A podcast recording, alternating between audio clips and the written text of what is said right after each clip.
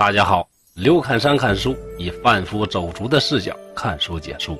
今天来讲春秋里边非常有名的一篇故事——大义灭亲的由来。《诗经》里边有一首诗，专门歌颂一位身材高挑的大美女，叫什么呢？叫硕人。这里边的词儿啊，啊写的非常的好。比如我们熟悉的“手若柔荑，肤如凝脂”。再比如说“禽首蛾眉”，还有《论语》里边子贡引用的那句“巧笑倩兮，美目盼兮”，都出自于此诗啊。作者满怀着无限的激情，讴歌了女神的形象。因为这诗啊写的太好，所以后来好多人都山寨这里边的词儿啊去夸美女。那这美女究竟是谁呢？她就是齐庄公的掌上明珠。后来。嫁给魏国国君的庄姜，这庄姜啊，美是真美，可惜肚子不争气，忙活半辈子也没忙活出一个儿子来，没招啊，就把魏庄公另一位夫人的儿子叫魏完当成了自己的儿子。这么一论呢，这个魏完也算是半拉嫡子，所以是魏国国君继承人的第一人选。本来一切都在轨道上嘛，偏偏这魏庄公非常偏爱自己另一个爱妾生的一个儿子，叫周须。这个周须啊，自幼啊就喜欢舞枪弄棒，好学一些兵法呀、打仗什么的。可能是小伙子一身英武之气，所以魏庄公啊挺喜欢。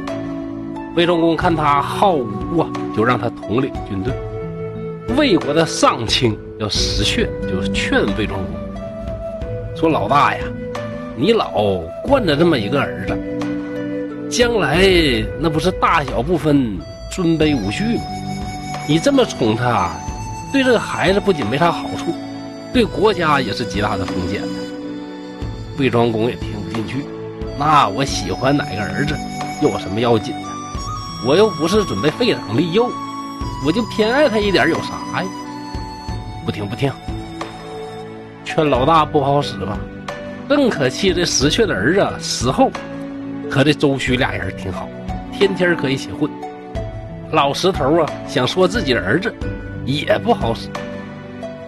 后来魏庄公去世，大美女庄姜的养子魏完成功登上了国君宝座，老石头就宣布回家退休。魏完一看他的弟弟呀，相当不顺眼。老爹活的时候偏爱你，一天宠你惯你，现在老爹都去世了，你一天还搁那舞刀弄枪的得手的，你跟谁俩呢？一天，于是就罢免了这魏周须的职务。周须一看呢，赶紧就流亡到了国外。这位魏完在位呢，一共十六年，经过多年精明准备的魏周须，终于积蓄了足够的力量，反攻倒算。率领其他逃亡的魏国人搞了一次突袭，斩首行动呢相当成功了，一举干掉了哥哥魏完。周须于是是自立为国君。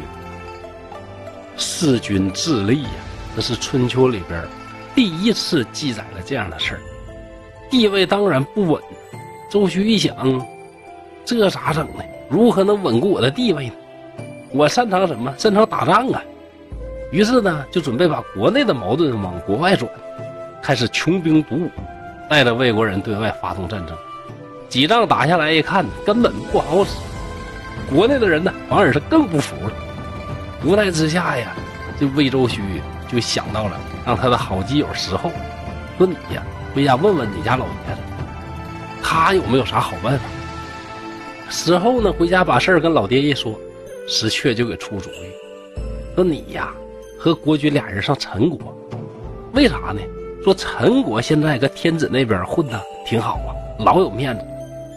只要陈国国君答应着你们去带你们见天子，天子一发话就承认周须是正牌魏国国君，那谁还敢说个不字呢？时候回去和周须一说，周须大喜，哎呀，还得你家老爷子有水平啊，那咱俩赶紧上路吧。哎，这一上路啊，是真上路。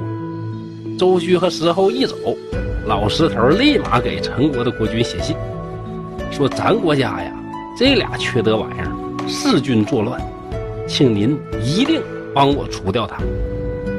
于是陈国国君假意和这俩人好好处，趁他们不注意呀，就全给逮起来了。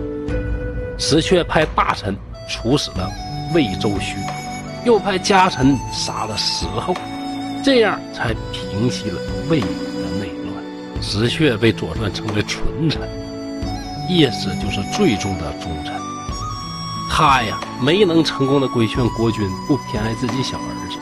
也没能成功的管制自己的儿子不和弑君者走到一起，最终无奈处死了亲生儿子。虽然保全自己的名节和魏国的安定他做到了，但是他内心的伤痛，又有谁？以上就是《春秋左传》里边记载的关于大义灭亲的由来。今天呢，就扯到这儿。以后啊，每读一段内容。都会把它记下来，和大家分享。希望大家一起努力，放下手里边的手机，在书里边寻找诗和远方。好了，再见。刘可山在沈阳，祝大家幸福快乐。